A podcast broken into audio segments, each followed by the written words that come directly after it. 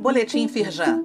Confira a atuação da Firjan para enfrentar os desafios da retomada diante da pandemia do novo coronavírus.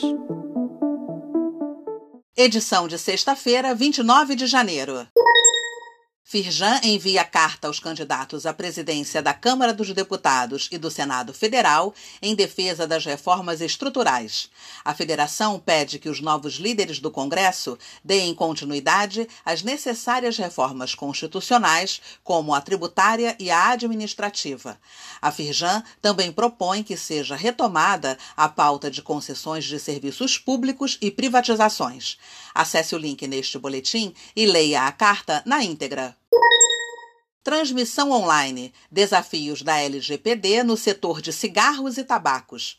Participe do debate com executivos da Philip Morris, da BAT Brasil e da Japan Tobacco International sobre as melhores práticas aplicadas na implementação da Lei Geral de Proteção de Dados.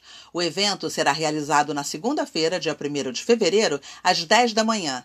A transmissão é pelo canal da Firjan no YouTube. O link está neste boletim. Confira a repercussão na imprensa sobre o projeto Arco Seguro criado pela Firjan.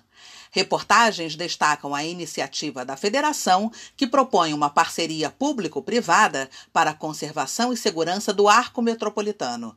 O projeto foi apresentado ao governador em exercício Cláudio Castro e ao presidente da Alerj, André Siciliano.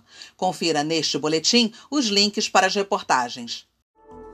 Saiba mais sobre essas e outras ações em nosso site www.firjan.com.br e acompanhe o perfil da Firjan nas redes sociais.